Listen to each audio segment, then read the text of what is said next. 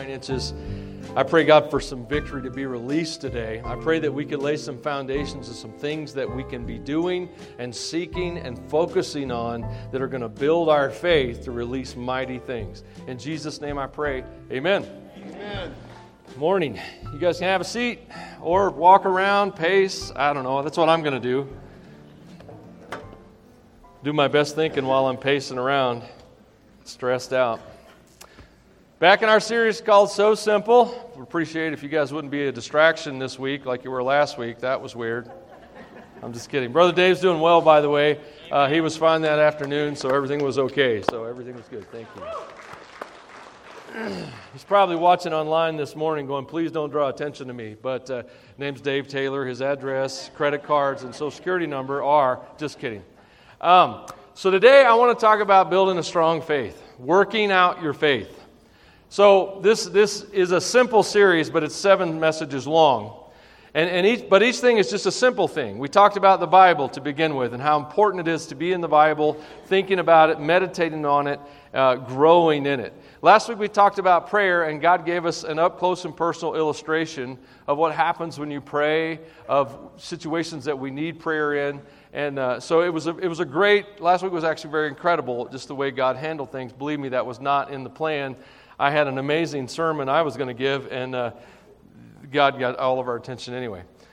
So today I'm talking about, um, okay, th- this is very important to me, and so I don't want to come across as grumpy today. So just, just know that I love you and I don't mean to be grumpy. But um, if you don't fight for your faith, you will lose it. That's, that's what you need to know. Okay? Nothing is more important in this life on earth than your faith. And here's the reality. The, real, the reality is, and it's one that we as Christians don't, I don't think we think about this enough, is this very few are going to find faith in the grand scheme of things. There are untold numbers that are going to be redeemed and saved at the end of all things that are recorded for you in the book of Revelation and in other places. But that untold number is a fraction of all the numbers who are the people who are going to live and die from creation to the time that Jesus returns. And so, if you find yourself in a family that has faith, you need to consider yourself very, very blessed. If you have a faith now and you believe in God and you believe in Jesus Christ and you, you find yourself in a, a sphere of Christ honoring people in your home, you are ridiculously blessed. Really, if we were honest, that should be enough for us. I mean, really, just having Jesus should be enough for us. In fact, he told a couple of parables about how that finding that pearl of great price or that hidden treasure was worth giving up everything else just to have. And that's Jesus. Jesus is worth losing everything just to have Jesus. And that's how you have to, you, you've got to think about your faith in that way. You, not just your faith. And, and, when I talk about faith, guys, I'm not talking about this ambiguous stuff that they talk about on TV shows. I'm talking about faith in Jesus Christ. He's the lunatic who said, I'm the way, the truth, and the life. No one, no one comes to the Father except through me. That's what Jesus said. Okay? He's the guy that rose from the dead. You struggle with the things that you find in this world, the science that is brought out, the historical, archaeological digs, and all these kind of things. You struggle with those things, and, and I don't because I look at Jesus and I'm going, you know, whatever Jesus believed, he's the guy that rose from the dead. I think I'm going to stick with him. No archaeologists or science, uh, scientists living today rose from the dead, okay? And so I trust Jesus. And I love you, but I don't trust you. I, I don't trust scientists. I, I, I may not trust politicians, but I want to stay away from that one right now. I don't have enough time to rant all I want to about that one, so I'll let it go. The point is, is that Jesus is the answer. He said he was the answer. The other point is this we need to be saved. And this is something that the church today, Christianity today, must wrap its head around. We don't need to be comfortable. We don't need to succeed. All those things are nice. God can do all those things. God does do all those things. But bottom line, end of the day, end of your life, before you hit your tombstone, you need to be saved. Amen. Saved implies that there's something to be saved from. Okay? God nailed his son to a cross. That shows you what's at stake. That shows you the stakes of how far God was willing to go to save you. Does that, does that settle in somewhere important? Because it needs to. So, your faith is important, and you are going, we have to remember that. The Bible says in Hebrews 2 3, what makes us think we can escape if we ignore this great salvation that was first announced by the Lord Jesus Himself and delivered by those uh, who heard him speak. I want you to have salvation. I want you to live it. I want you to embrace it. I want the gospel to be a part of every day of your life, not just a moment when you were six at a vacation Bible school. I want, I want the gospel to be a key part of all of our lives, every day of our lives. Every part of our lives needs saving. My marriage needs saving. My health needs saving. My finances need saving. And Lord, my attitude always needs it needs a resurrection and some light, you know, a full on baptism. I have known many people in my lives. I have had more conversations than I will ever be able to count. My favorite thing to do is to sit down over a, a hot drink or something and to hear someone's story because what I get to do, this is, this is my life and my ministry, I get to hear all of these tragic, horrible stories end at the cross of Jesus and hope be born again. I get to hear this story over and over and over again. It is my favorite part of what I do. I love to hear the redemptive stories in every person that I meet, I know that have met Jesus. We need saved. And Jesus is the only way to do that. So we need to have a faith you need to count yourself lucky, uh, not blessed, I mean blessed, if you have a faith. And then you better, you better, or I don't know if you're listening right now, but especially younger minds, younger lives, you better guard your faith. Because the minute God anoints you with His Holy Spirit, your enemy has a target on your face. And he wants to end whatever faith you may have, He wants to take that from you. Okay? And if you don't guard your faith, you will lose it. Through the power of the Holy Spirit who lives within us, carefully guard the precious truth that has been entrusted to you. Just by a, a, a nod of head, have any of you ever struggled with your faith? See? The second you have it, you're a target for someone to take it away from you. Jesus even taught that that was so. And so, Paul writes that to Timothy. Peter writes, You already know these things, dear friends, so be on guard. Be on guard. Then, then you will not be carried away by the errors of these wicked people and lose your own secure footing. You have to guard your faith. I, and, and so, what I'm about to say, I want to I want to preface with this. I want believers to have unbelievers in their friend circles. I want you to have relationships with people who don't know Jesus yet. I, I want to have that, and I do everything I can to have that. But, but, but, that's a conjunction. It stops it doesn't negate what I said before, but it puts a huge caveat after it, and it's this Do not let, do not let into your inner circle and inner thoughts and unbelieving ideas from other people. Do not let it happen. Do not let it fester. Am I saying don't question your faith? No. I'm saying work hard at your faith. Bring God's word against your fa- these ideas that are that don't honor God, that produce strongholds that trap us. Bring God's word against that. Get counsel against that but don't let unbelieving people too close to your life. Michael, that sounds like you're being a separatist. I am. Jesus only let three other guys in the periphery of the garden. And at the end of it, he ended up going to the center alone. There are levels of friendships and levels of relationships. You have to manage this. Why? Because your faith is at stake. Michael, but I believe once saved, always saved. You can believe what you want.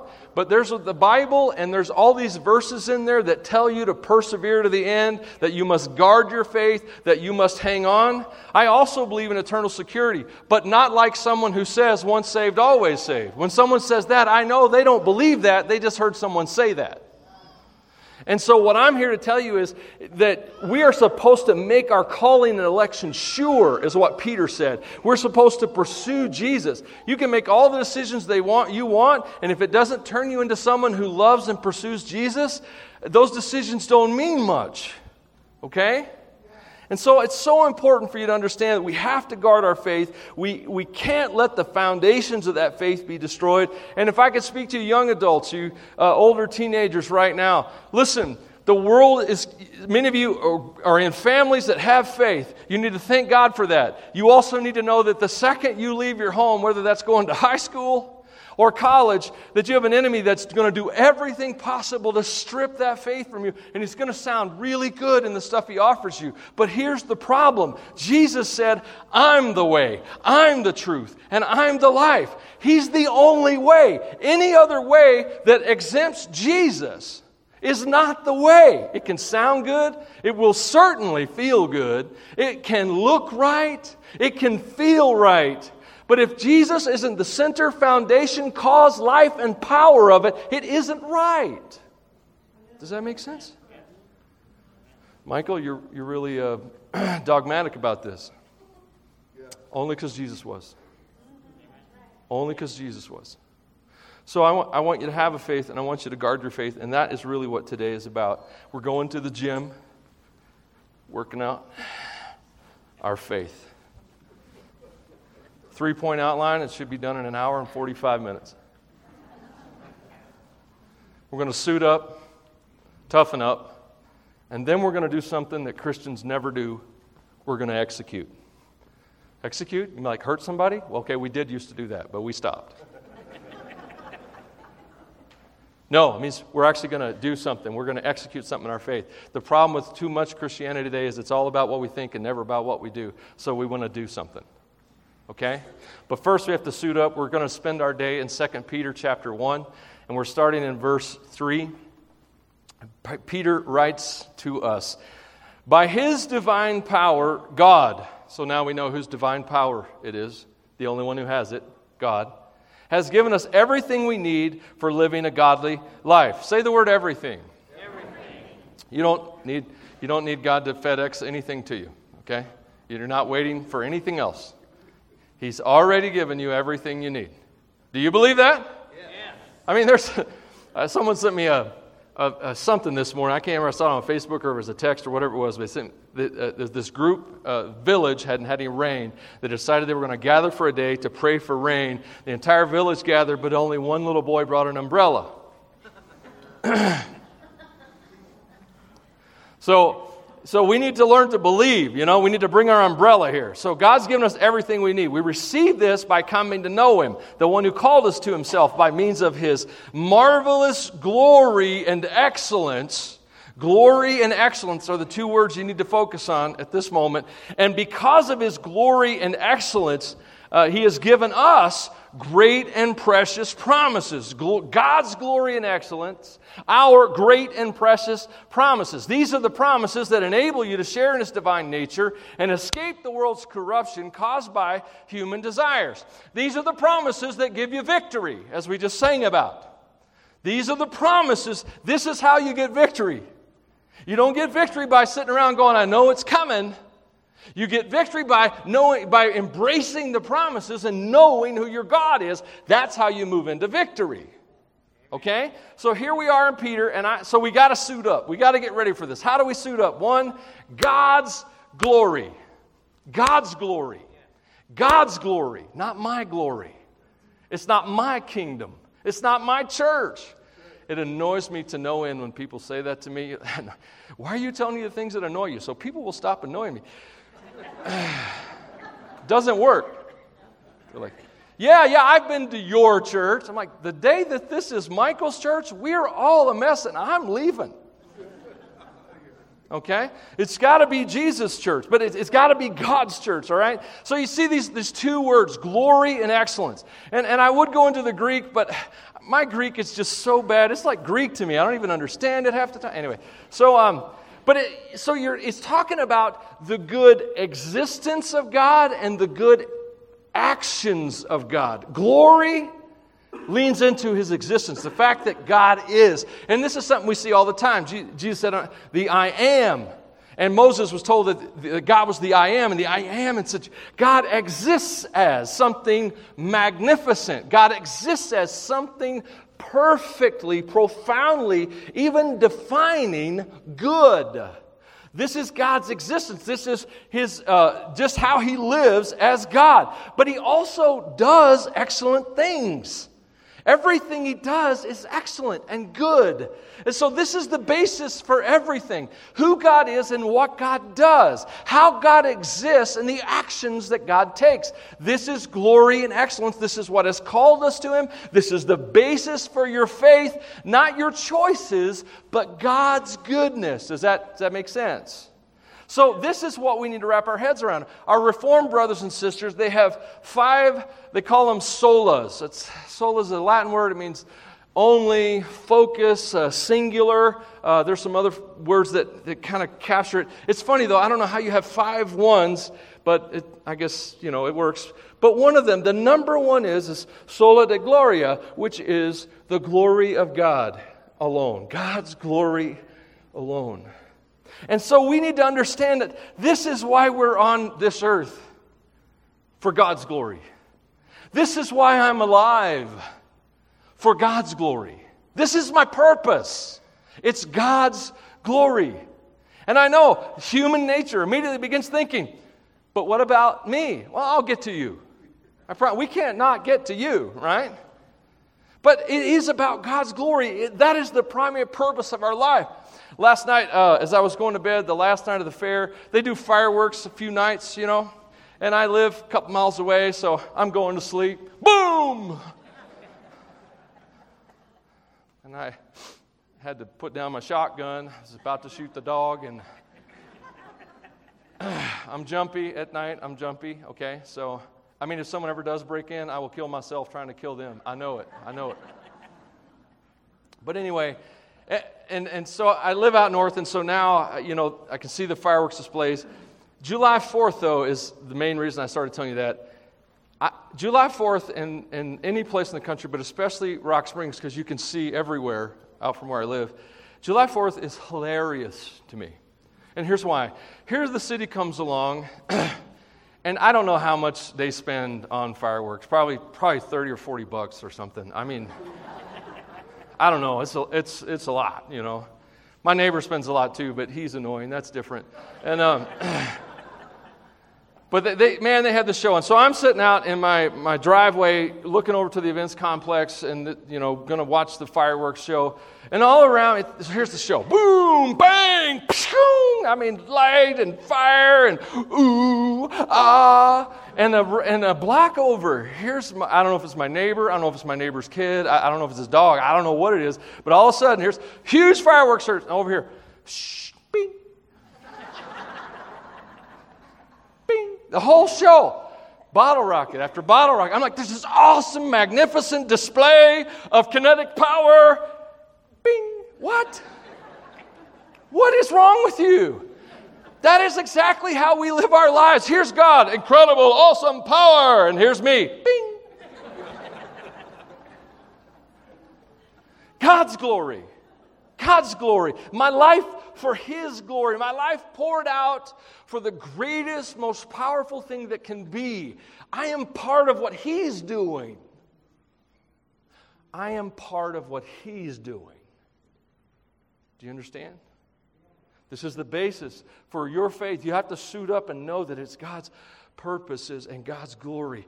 Then you have to realize that our faith is fueled by God's promises, not my efforts.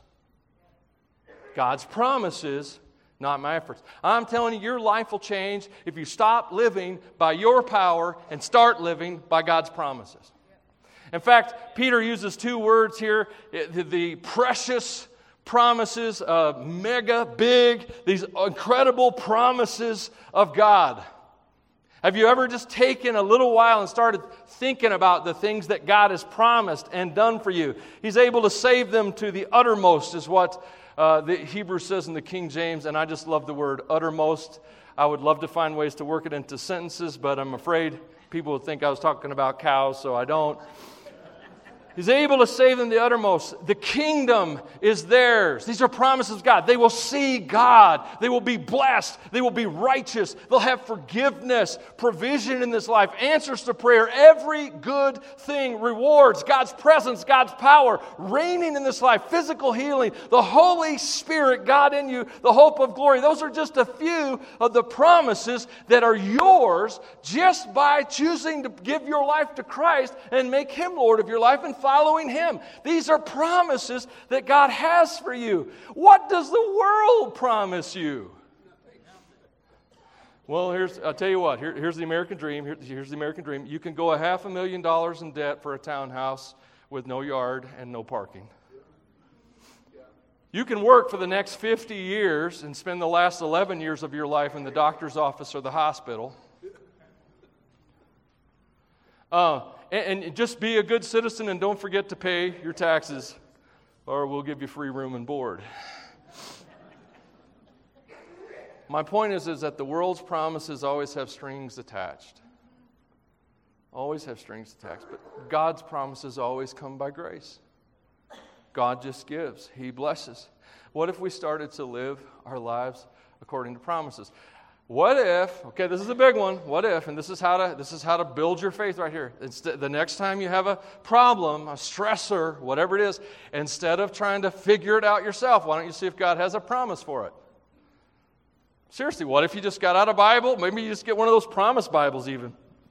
And just see, are there any promises for this thing? Maybe you're having trouble at work. Maybe you're struggling with, with your boss or something like that, and, and uh, you don't know what you're going to do. Is there a promise for that? Well, yeah, sure there is. Don't love money. Be satisfied with what you have, for God says, I will never fail you. I will never abandon you. You know what God's saying? God's saying He is, he is more reliable than your job. He's definitely more reliable than your boss. He's more reliable. And what if we did that? Now, what if you're struggling in your marriage and you're like, man, are there any promises for marriage? Oh, this is my favorite one for marriage. Those who get married at this time will have troubles. There's a promise. So, Michael, that's not fair. I know it's not fair. So I gave you a better one. It says, The same goes for you, husbands. Be good husbands to your wives. Honor them, delight in them. As women, they lack some of your advantages, but in the new life of God's grace, you are equals. There's promises for everything. There's promises for your sickness, promises for your children, promises for your eternity, promises everywhere. Promises can fuel your faith. Promises give you the ability to say, Yes, my reality and my circumstances are terrible, but I have this promise. I have this promise from God. Which promises should I count on? You know, I think if it's in the Bible, it's probably for you. Okay?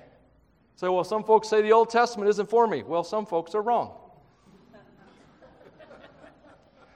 Another thing we should suit up with God's glory, God's promises, but also God's nature. God's nature is the kind of God He is. And the kind of God that He is, is a very kind God. In your wildest imagination, you will never overestimate Him. You will never expect too much from Him. You will never ask too much of Him. You will never understand so much. In fact, no matter how far, deep, wide, deep, long you travel with God, He will always be and never cease to be amazing. One of my favorite passages about this is in 2 Samuel chapter 7. In second, just quick, quick story. 2 Samuel 7, David has established his kingdom. I mean, he's, he's king, buddy. Everything is good. He's on the throne. This is, this is the prime of David's time. And so he turns to the prophet, Nathan, and he says, Man, I want to build God a house. How, how, can we use the word bodacious still? I know it's a 90s term, but like, how bodacious is that? Here's David going like, I mean, God's been traveling in a tent for hundreds of years. I'm going to build God a house. I mean, really? what kind of house are you going to build for God? I mean, really? And so Nathan, you know, because David has this approval and this favor on his life. Nathan goes, Hey, man, do whatever your heart leads you to do. God's in it, you know. And so then he leaves, starts walking out. God sends him a text Yo, hold up, Nathan. And Nathan looks down at his text from God and says, Oh, oh, I spoke a little out of turn. And, and, and God says through Nathan, He says, David, I'm, I'm putting this in Michael Maynard terminology. So if you look up this verse, you're going to get lost. says, David, what I'm doing in your life isn't just for your life, I'm doing it for you and your son and your grandsons and your great grandsons on to bless the entire world.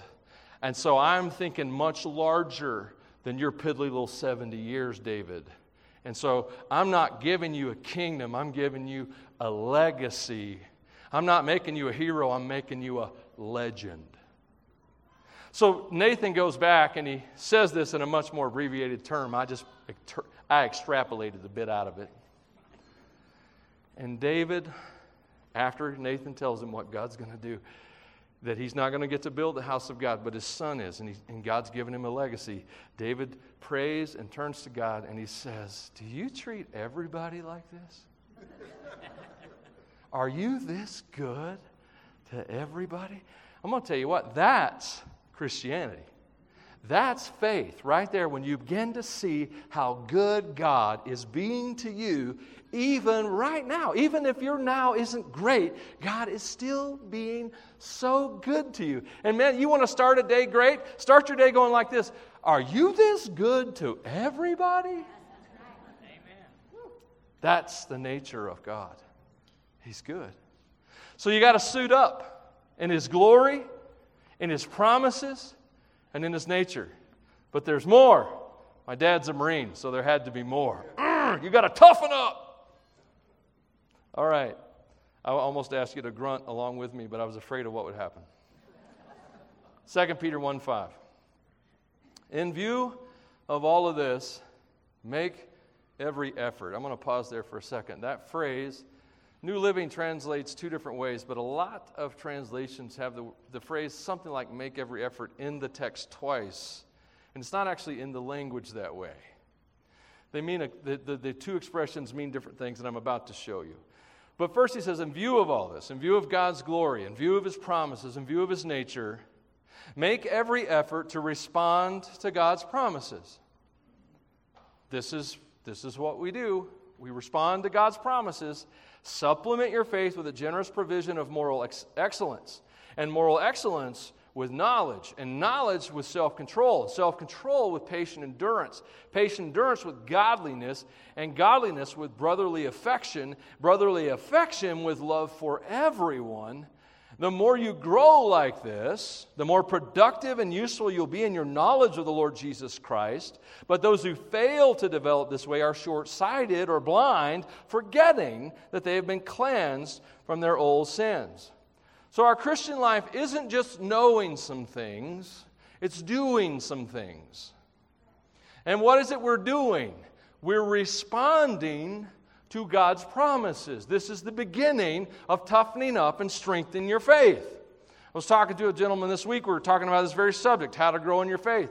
And, and this is the counsel I give a lot of people when they ask this question. And, and it's not fun, it's, no one ever loves it, but it's true. And it's this when God tells you to do something, here's how you grow in your faith. When God tells you to do something, do it. Especially if it doesn't make sense. Especially if it's difficult or hard. Why? I always go back to Peter's walking on the water. He's in the boat, he gives Jesus the test. This is the dumbest test Peter ever came up with, but he still gave it to him. If you're really Jesus, invite me to walk on the water with you. Like if I wanted to get rid of you, that's how I would do it. if I weren't Jesus, I'm like, yeah, step out of the boat, one more down. But Jesus says, Come on, let's walk on this raging sea. At what point do you think Peter knew the water was going to hold him up? He wasn't in the boat going, Oh man, that's a street out there now. I just know it. It was still a raging sea.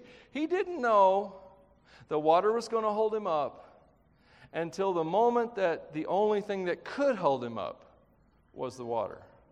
See what I mean? He had to take that step of faith.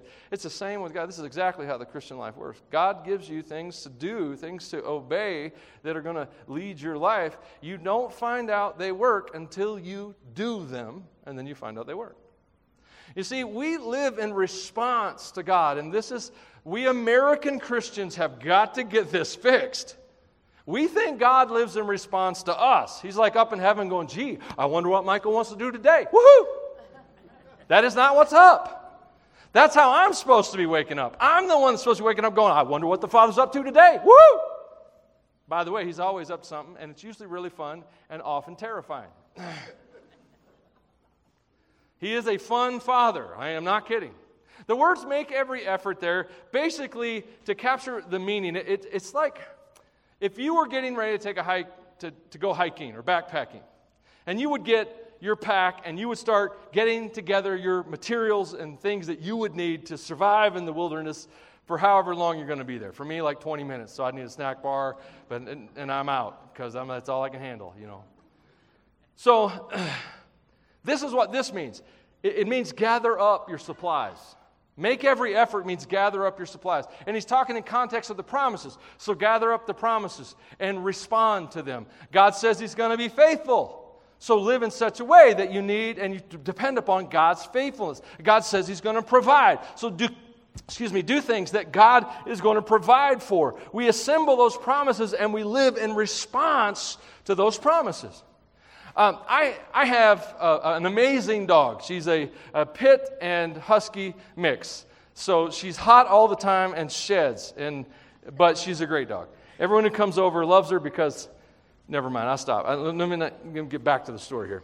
So I take her for walks out in the desert because I need the exercise. She doesn't. I mean, she's lean and trim, but she loves it. So we go for walks in the desert. I don't have her on a leash because it's annoying to be dragged through the desert behind a dog. It just it feels like the dog's taking me for a walk. So I just take her out and, and let her run. And there's nobody out there, so it's fine.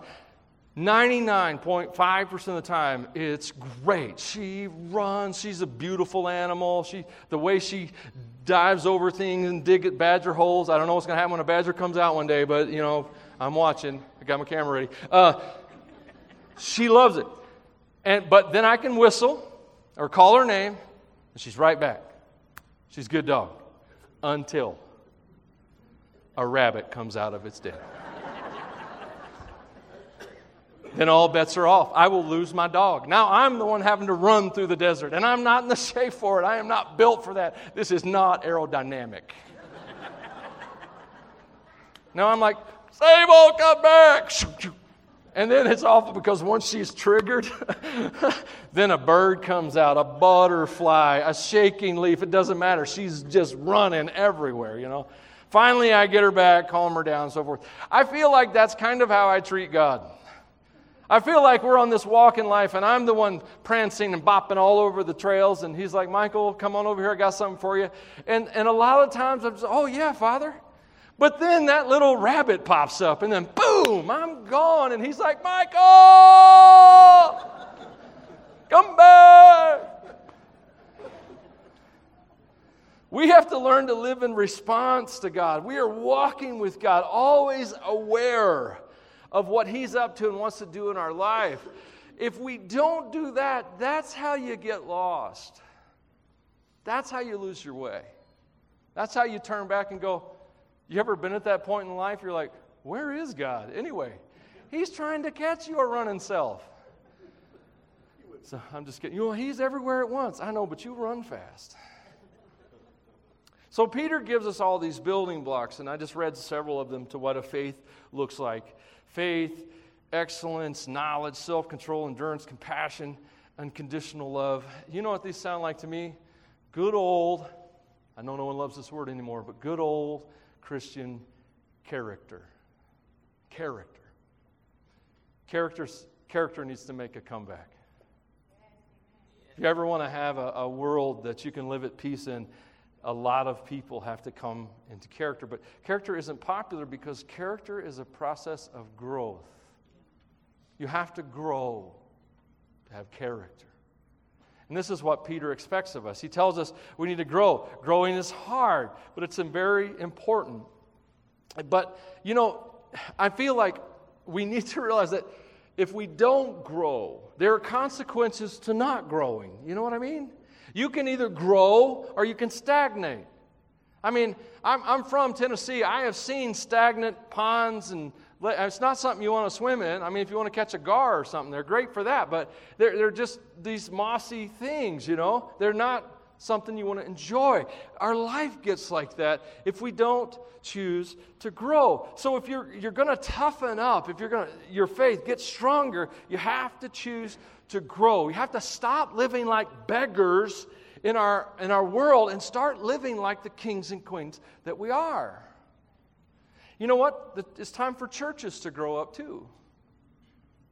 It's time for churches to realize this isn't about having our little holy club behind our stained glass windows, which had their purpose at time, in the time. It's time for us to be what our community needs.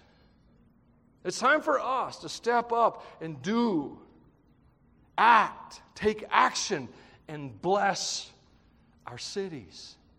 I long for a day when cities around this country and around the world are able to say things like, you know, I don't know how we'd have got through if it hadn't have been for the churches who stood up and helped us. I'd love to hear that one day. Um, so we toughen up by responding to God's promises. We, um, we toughen up also by caring and demonstrating care and service in the world. And the last thing I want to talk about is execution. Uh, and I'm not talking about uh, burning anybody at the stake or anything like that. I, we're, we're past that, so we should be good. First, 2 Peter 1.10. Dear brothers and sisters, work hard to prove. So this phrase, work hard to prove, and, and is the same one that's trans, or not the same one, but in a lot of translations they'll use the make every effort phrase again. This is the one we're coming back to. Make every effort, though, meant to gather your supplies. Work hard to prove means something else. Work hard to prove that you really are among those God has called and chosen. Do these things and you'll never fall away. Then God will give you a grand entrance into the eternal kingdom of our Lord and Savior, Jesus Christ. This, there's another promise. God wants to do something for you, God wants to give you something. Work hard to prove this is oversimplified. It means fast. Simple definition it means fast. Go fast, speedy. It means to work hard to prove means to get on it, like you know what to do. It assumes competence. You know what to do, so get about doing it. That's what Peter's saying. Let's move. Go. Break. Something like that. That's what he's trying to say.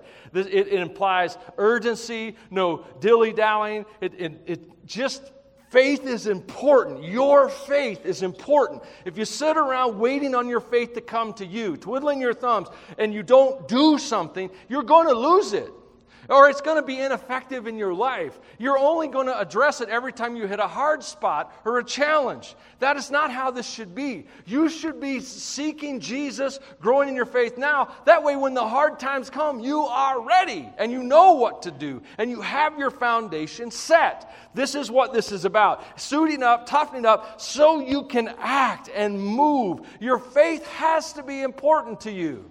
If your faith isn't important to you, my question is why not?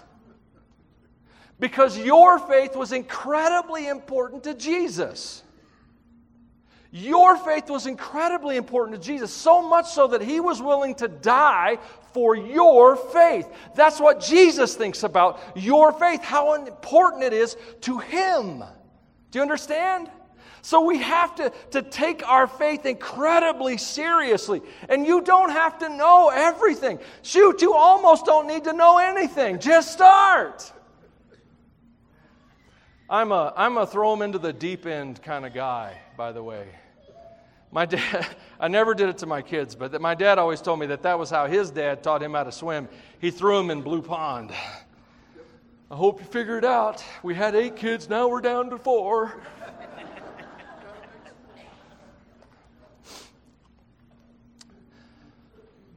If that's going to happen, I want to recommend an idea called faithfulness. I love faithfulness. Um, faithfulness is how everything is built. Everything is built on faithfulness. Uh, one of the challenges we've had at, at uh, Ordinary Faith since our inception has been small groups. um, and small groups have lifespans and all those kind of things, and, and I respect that and know that. Uh, but one of the key things, this is going to blow your mind, about having a small group is that the small group has to meet regularly. That's the trick. Say, Michael, you mean like every week, every day, every something? It has to meet regularly, okay? Why? It's faithfulness. When we started Ordinary Faith, uh, we started house churches, and we only met like this twice a month. I called it two by four Sunday. We met on the second and fourth Sunday. Everyone came on the first and third Sunday. But that's when we had it. We, had, we were there the second and fourth, and I guess there was another church on the first and third that I, I didn't know about. But still, that was how we did it. But we couldn't grow on that. Why? It wasn't consistent enough, it wasn't faithful enough. What makes things work is faithfulness. It's what makes your marriage work, right? It's what makes your parenting work, right? It's what someone, someone, someone has to say, I'll be there. Someone. I'll be faithful. I won't back down. I'll keep going. Our kids' ministry is built on that faithfulness, that team of people that says every week someone's going to be there for those kids. Uh, right now, the Operation Christmas Child team, they're working week after week to build uh, a, mission, a ministry at the end of the year that we can send off and bless some people in other lands. Faithfulness. If I could brag on John and Tammy, Yesterday, um, we're, we're, we set up, we had to set up a little, a little later yesterday. John texts me at lunch and he says, You know, the guy that was going to do this for me is not going to be able to be there. So I'm, he was on a trip out of town. He says, I'm coming back. I said, John, I got this. It's okay. He goes, No, I'm coming back. You can't stop John Orr. He's one of those guys. He's like a. He's like a, one of those sea turtles that they slowly swim but don't get in their way. I don't know if that's true of a sea turtle or not, but it's, it's John. I mean, I miss some Saturdays. John almost never misses. Faithfulness. He sets up the temple every week. Um, this is what your life is going to be as a follower of Jesus. You're going to be in the Word every day you can get in the Bible. You're going to be with people that love Jesus every day that you can be with those people who love Jesus. Do you have to be perfect? No, no, but you do have to be consistent.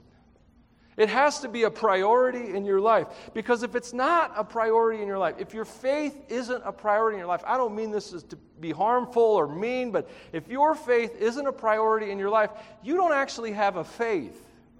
You have a habit. And those are different things. I don't think habits save. I, I know faith does. Okay? Does that make sense?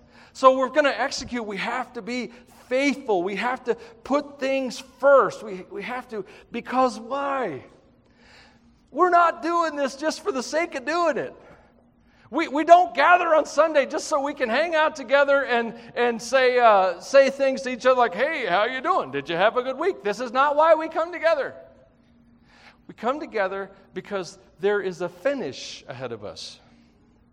There is a trophy ceremony ahead of us an award ceremony, if you will, where Jesus gets all the awards. And then he, he shares those awards and that glory with us. See, this is why you live for God's glory, because God is the only being in the universe who's confident enough and secure enough to share his glory with you. It's the only way to have true glory is to pour your glory into the glory of God because He's the only one capable of sharing glory with anyone else. We don't share glory. We want as much as we can get. God's the only one secure enough for that. There's a finish coming. When Christ, who is, who is your life, is revealed to the whole world, you will share in all of His glory. That's the finish. That's the finish. Not how much you got done, not how miserable your life was. Some people think the worst life is how you get a trophy. I don't know why they think that, but it's not true. The truth is, is that Jesus, the Father wants to, to share His glory with you. There's only, there's only two things that I know that are said at the end of all things. Every human being is going to hear one of two statements. One is, Well done, my good and faithful servant, which is equal to great job. Welcome home. The other one is, I don't know you. I don't know you because you never took the time to know me, and you're not welcome in my house. Those are the two answers that we're working for. That's where we're at. So I conclude on this. How strong is your faith? Let's make it stronger. Let's suit up. Let's toughen up. Let's execute. Stop making your faith a place that exists only between your ears, and let's make it something that changes the community in which we live. Let's make it something that changes the homes in which we live, that changes our lives, the way we think, that helps us to grow. Nothing is worth more. Nothing is worth more than your faith. Parents, nothing is worth more than your children's faith. Give them everything you can to support them and prepare them for the battle that's coming. I hope you're ready for a workout. As we, I'm about to pray. When I'm done praying, I'll be over there. I'll probably have some people helping me pray. But if we can pray for you to strengthen your faith, that's what we want to do. Father God, thanks for this time together. Thanks for this amazing worship team that set this up and the songs that we sang and how appropriate they were and are. I pray, God, for the grace of God to embolden faith. You know my thoughts on this. I believe that some truly faith destroying things are in our future. And Lord, my heart and prayer is that you would raise up such strength of faith that nothing could shake the faith of your followers in the times to come. But Lord, we must prepare. We must learn to live in response to you. We must learn to live for your glory and from your promises. Father, we, we must learn that you have everything we need and everything is for you, even from you, to send back to you. That our glory and reward is what you share with us because we've poured all into you. And I pray, God, for those in the room that are struggling with their faith, that are in a place where their faith is kind of meh. I ask you, Lord God, that you would breathe fire on it as you are the God who is consuming fire. And you would raise us up as a people who are holy, pure, passionate, and hot after you. I pray, God, today for faith to abound. In Jesus' name, amen. Let's stand.